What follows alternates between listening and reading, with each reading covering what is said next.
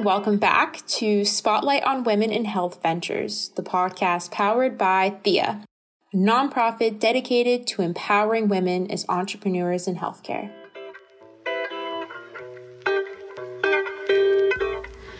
Dr. Dana Kanze is an accomplished professor at London Business School, specializing in organizational behavior and gender inequality within the workplace.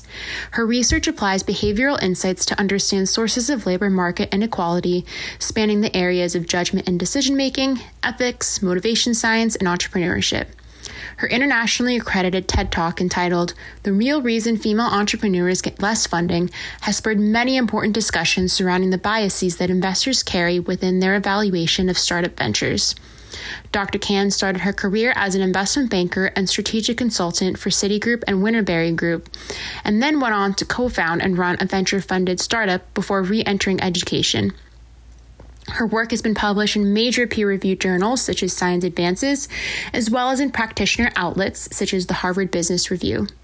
Her research has also been featured in major news outlets such as BBC, Bloomberg, Business Insider, Forbes, and the Wall Street Journal. Dr. Kanze holds a Bachelor of Science in Economics from the Wharton School at the University of Pennsylvania and a PhD from Columbia Business School. Hi, Dr. Kanze. It's a real treat to have you on with us today. Thank you so much. And it's really exciting to meet another Wharton alumnus who is passionate about women in leadership, has truly emerged as a key opinion leader in gender equity research and organizational management. And you are currently at London Business School. And want, want to really hear about, firstly, how and why you got engaged in this field of work. Yeah, thanks for having me. That is an interesting question that begs for a much longer answer, but it really comes down to the fact that I was at a stage in my career where I decided I only wanted to spend my time working on problems that really mattered to me and to lots of people out there. And so I had started my career in investment banking and then strategic consulting before co founding my startup, and had always enjoyed doing research as part of all of these different challenging roles.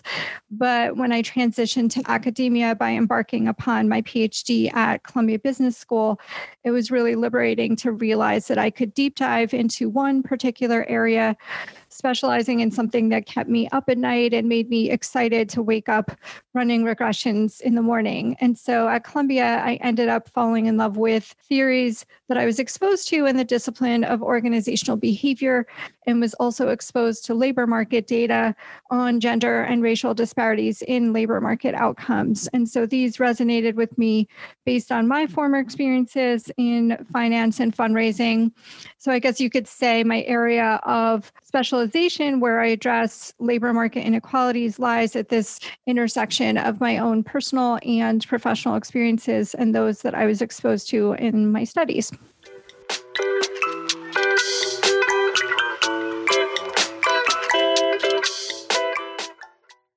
Now you've done a ton of research, and we would like to get a high level summary of what you suggest as tangible recommendations or key pieces of advice that you have for those women who are starting any type of organization or company? Yeah, so my recommendations tend to be for men and women and for people of color and non-BIPOC. So, so mine are a little bit broader, but um, this is a question that I confront with my diverse base of students in this fun elective course that I teach here for MBAs at London Business School called Leading Teams and Organizations. And during that course, we talk often about how culture doesn't just happen to an organization. So sometimes when I'm talking to startups, they tell themselves the story that things just happen to them. And they say things like, well, we didn't plan this or anything, but we have this little ritual where we meditate right after eating lunch together, or whatever it may be. And so culture is essentially this set of behaviors that the leaders and the founding teams engage in that amount to the values, norms, and processes of an organization. At least that's how I conceptualize it. And so you might as well do these things deliberately, exercising intention about really important issues like equity that affect people's lives and livelihoods. And so the issue for us as researchers is often how do we actually study cultural elements since they seem so intangible, right? And well, intangible cultural objects and artifacts can provide this really nice window into those values, norms, and processes that represent core elements in an organizational culture, which can then be isolated and investigated. And so, for instance, some of my co authors and I conducted work that was recently published to see whether the language that companies use in their mission statements can, for instance, help to predict things like discriminatory employment decisions. And so, across a 10 year archival study and a series of controlled experiments, we found that the way a company motivates its employees to pursue organizational goals can also influence ethical violations such as workplace discrimination. And so for this, we use a theory of goal pursuit called regulatory mode theory, where we can be induced into pursuing goals with urgent action, which is something called locomotion mode, or with thoughtful consideration, which is called assessment mode. And so those studies indicated organizations that motivated their employees to pursue goals with urgent action at the expense of thoughtful consideration were significantly more likely to be involved in EEOC cases of workplace discrimination and then they did so with significantly higher degrees of frequency or the number of times that they were involved in these cases. And so, through a series of mediation analyses that we conducted, we discovered that the path through which this effect unfolds is that those motivated to pursue goals with urgent action are less likely to consider ethical standards in place than those motivated to pursue them with thoughtful consideration. And so, fortunately, we found that companies can offset high degrees of locomotion language with higher amounts of assessment language to reduce this exposure to workplace discrimination. That's super interesting. I actually had the chance to read the article that was published on Harvard Business Review as well. And I thought uh, that's super interesting that just the mission statement alone has such an impact on how people assess how they make decisions on many different ethical dimensions. So, based on this study, would you suggest that for those who are starting companies or have already started, they really reflect on the mission statements that they share with their employees? Can they do something beyond the mission statement, such as setting cultures that really enforce people to take time when making decisions? Yeah, so the mission statements are just one textual basis that we can analyze. So there's many ways that you as leaders and co-founding teams go about motivating your employees from even before you bring them on board. So you can run your recruitment language, onboarding language, and so on and so forth through a dictionary that we provide in that paper. And it's publicly available on a linguistic inquiry and word count software called LIWC that generates the frequencies of these types of terms in a body of text. So, mission statements are just one cultural artifact. There are so many other ones that reflect the underlying values, norms, and processes that are collectively constituting your culture.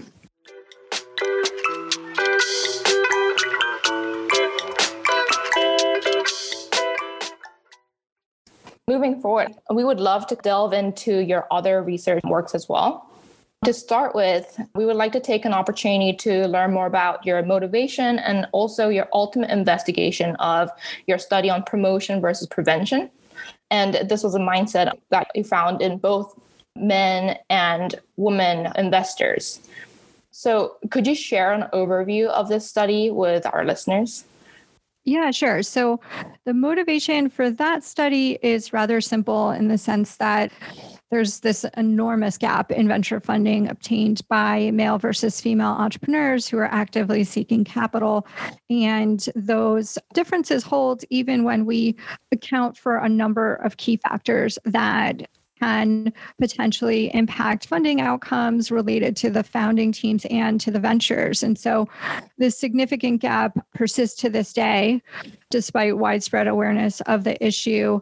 And so my co authors and I sought to hold the demand for capital constant among the ventures that we looked at to peer into the supply of capital and to see what, if any, biases were lurking there at the hands of investors. And so we did this by linguistically analyzing the interactions that investors have with entrepreneurs throughout the course of their fundraising lifetimes. And to perform this linguistic analysis, we leveraged a groundbreaking theory of goal orientation known as regulatory focus theory that was introduced into the academic literature in the late 1990s by my co author, Columbia professor Tory Higgins. And so this theory distinguishes between two independent and orthogonal orientations of goals, where each of us has our own chronic dispositions towards each. So we could be high in both, low in both, high in one, low in the other, and vice versa. And we can also be situationally induced into focusing on one or the other, which constituted the main thrust of our analyses. And so we conducted a field study coupled with a series of experiments.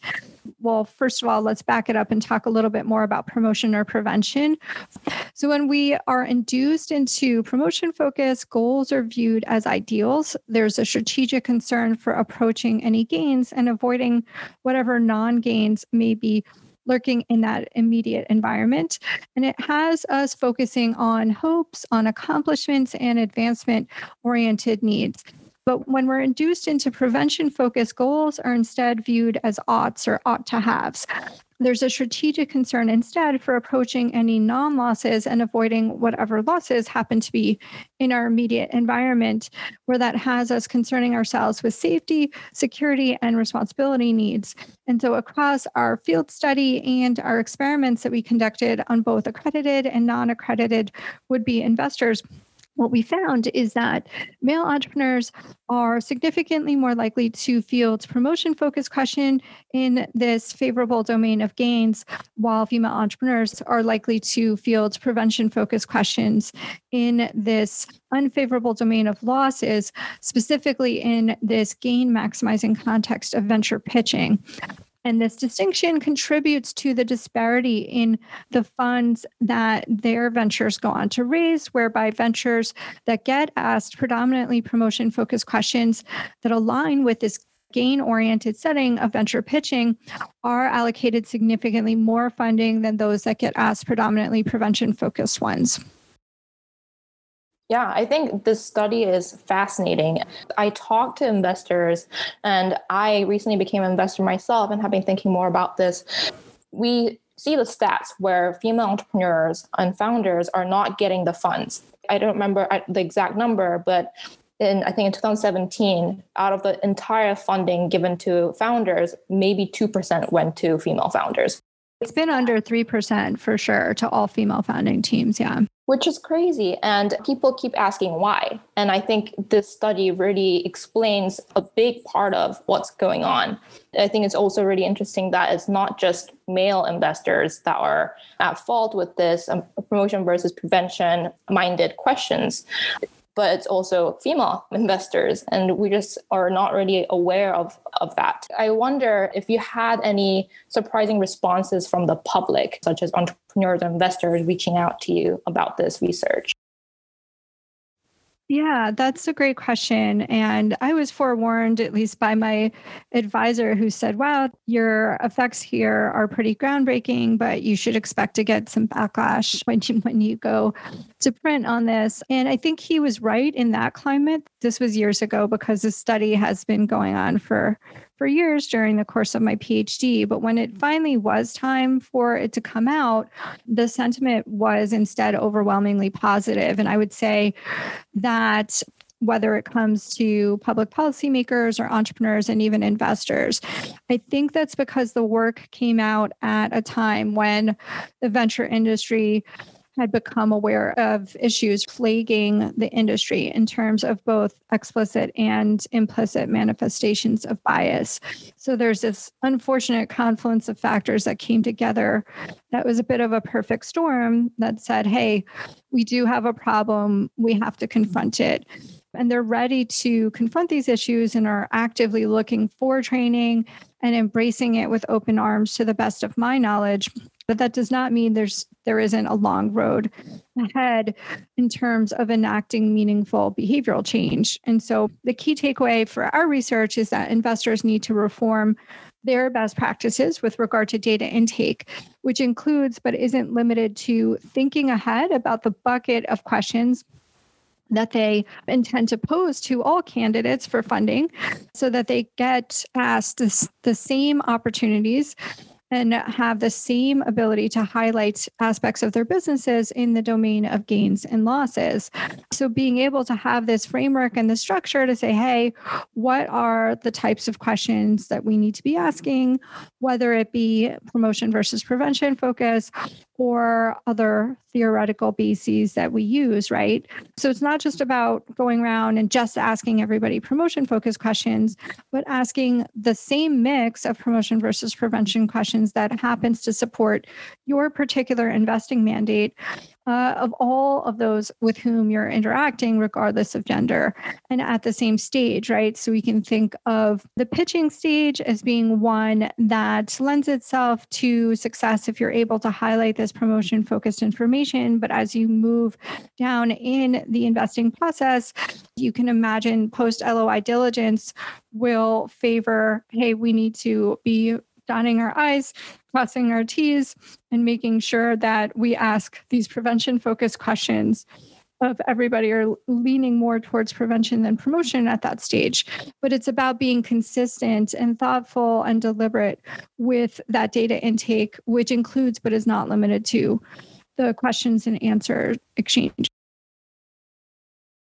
That's super interesting. And I love that you laid out this very concrete step in terms of, you know, you need to lay out the bucket of questions first instead of just being ad hoc about the questions you ask when you're faced with the specific entrepreneur. On the flip side, I wonder if you have any advice for women entrepreneurs, not the investors, who have to face these maybe prevention minded questions that only come their way. Is there anything that they can do to position themselves so that they're not kind of trapped in this prevention esque mindset? Yeah, that's a good question. First and foremost, our studies actually confirmed that female entrepreneurs aren't doing anything wrong to warrant these questions and don't need any fixing. So that was one of the things that we were able to confirm that if anything they actually they as in female entrepreneurs pitch with slightly higher degrees of promotion over prevention than their male counterparts did although those differences were not statistically significant so they weren't doing anything in the pitch portion. And then when it came down to the q&a that's when they were getting hit with these prevention focused questions over their male counterparts. What we found was that the majority of entrepreneurs just like other human beings are apt to respond in kind to the questions that they receive. So here that means they're likely to respond to a promotion question in promotion focused and focus rather and a prevention question in prevention focus.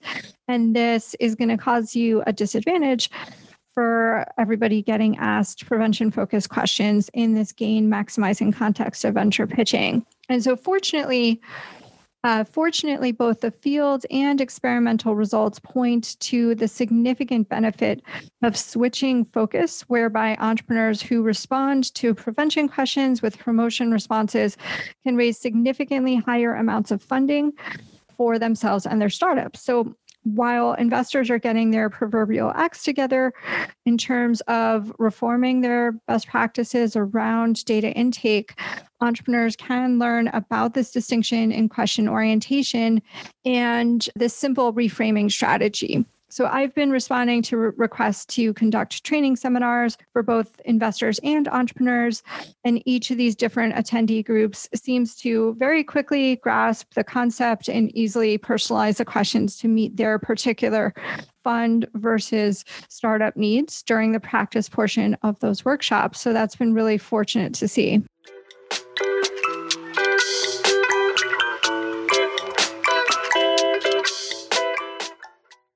So, another one of your more recent studies found evidence that investors penalize female founders for lack of industry fit compared to male founders. So, in other words, women founders pitching in more male dominated industries receive less funding and lower valuations. And then for men, the gender aspect doesn't really apply to them. They get same funding and, and valuations regardless of the gender dominance.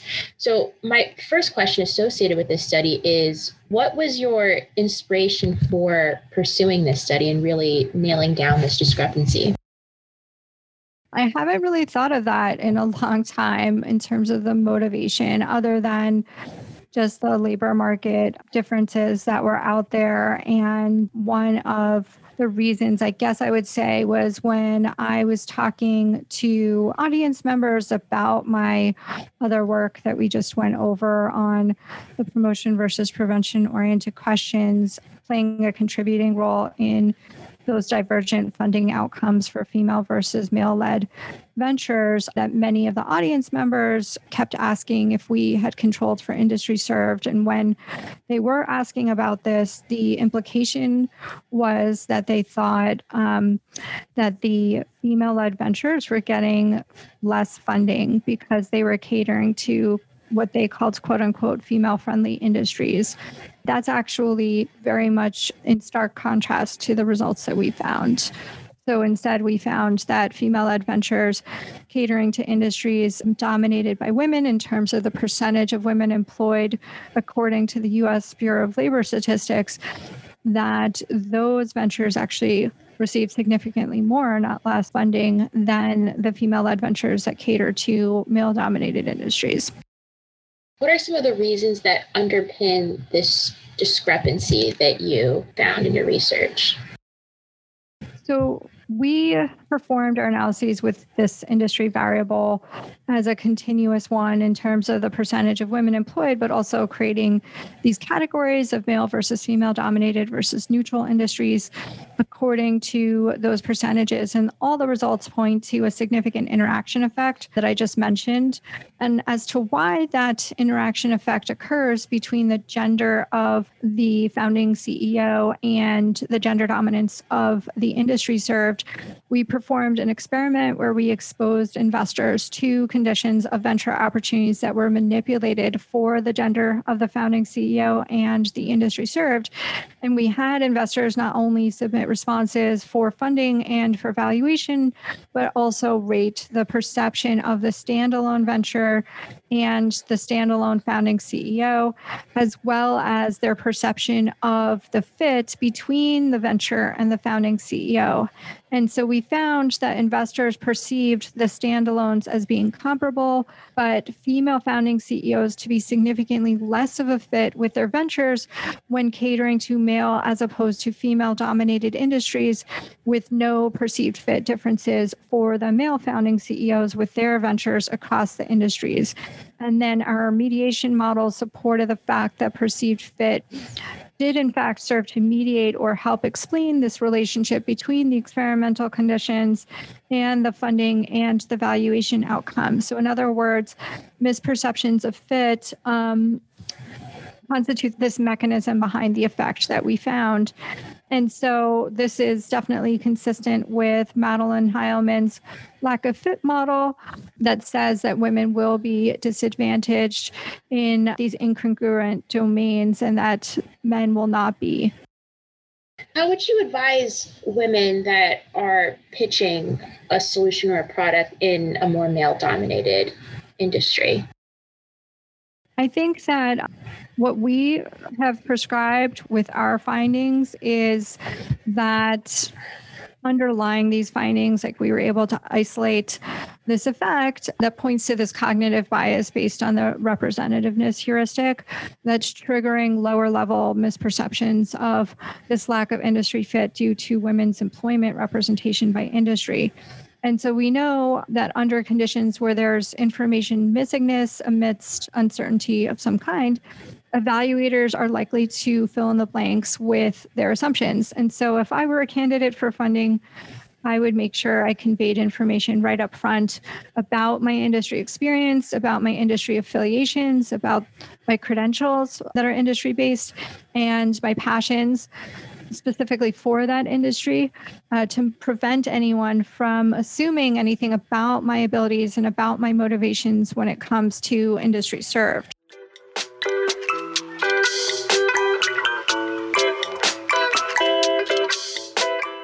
Now, thinking even more big picture about the events of 2020 and, and 2021, a lot has happened over the past 12 months. And so, how do you think the world's events have, have changed this narrative for better, for worse? Are people being more reflective? What are your thoughts on this? Are you hopeful for the future, essentially, given what has happened in the past? I am hopeful. I think the numbers do speak for themselves. Like the past few years have set equal rights back in many ways. And I'm looking forward to the new administration in the US unwinding some of these policy setbacks. I'm worried, like many others, about how much women have been set back in the aftermath of COVID 19, having borne the brunt of the job losses and lost out in many ways on funding opportunities where investors are really just scrambling to support existing companies in their portfolio so that they don't go under. And unfortunately, I think we're in a very difficult position now. But I do hope that efforts not only continue but are quadrupled in terms of the governmental and private resources that are earmarked to support underrepresented business founders. And I think that think tanks and press around research coming out to document these disparities and create awareness for them are so important so that people really do understand hey, here's the state of affairs right now. Here's where we are in the post-pandemic timeframe and here's what needs to be done. So yeah, I think that that creating that awareness and those calls to action is now more important than ever really. 100%. I think the key word is, is awareness. I actually have a male friend who saw your latest paper on the gender discrepancy and, and investing and such. And he emailed that research to me. He's like, Did you see this? Can you believe this? And so he wasn't aware of some of these discrepancies that existed. And so it's nice to see that men are becoming more engaged in this conversation and want to learn and, and want to change the narrative moving forward. Yeah, I agree. I'm hopeful about that and about the mindset right now that has a high degree of openness and vulnerability and situational humility. And so at this point, I think it's just about earmarking resources to say, hey, we have the awareness. Let's go ahead and follow through with this best practice reform.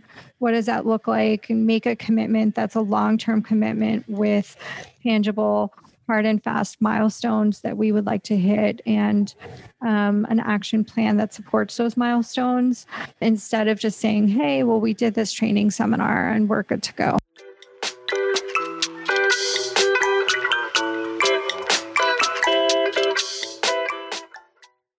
Dr. Kanze, we wanted to thank you so much for spending this Sunday morning with us and giving us a great overview of your research efforts and the potential for it to really revolutionize the world of venture capital and entrepreneurship and just empower specifically our listeners to consider these things, consider the questions that they're being asked, and position themselves well, as you alluded to, being asked a prevention based question and, and positioning it as a promotion answer is very powerful and can really unlock more opportunity for the venture. But to close out our conversation, we'd like to ask you one final question a pretty broad one, but we'd like to hear about your vision for what gender parity may look like in the field of venture capital and entrepreneurship. What's sort of the ideal? What is all this research that you've put so much effort and persistence behind?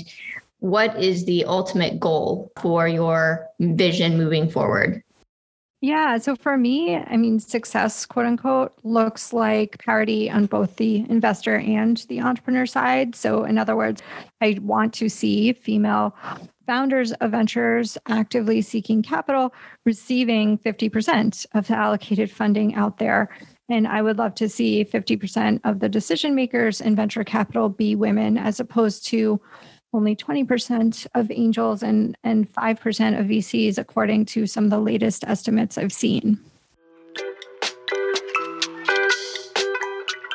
Thank you all for listening.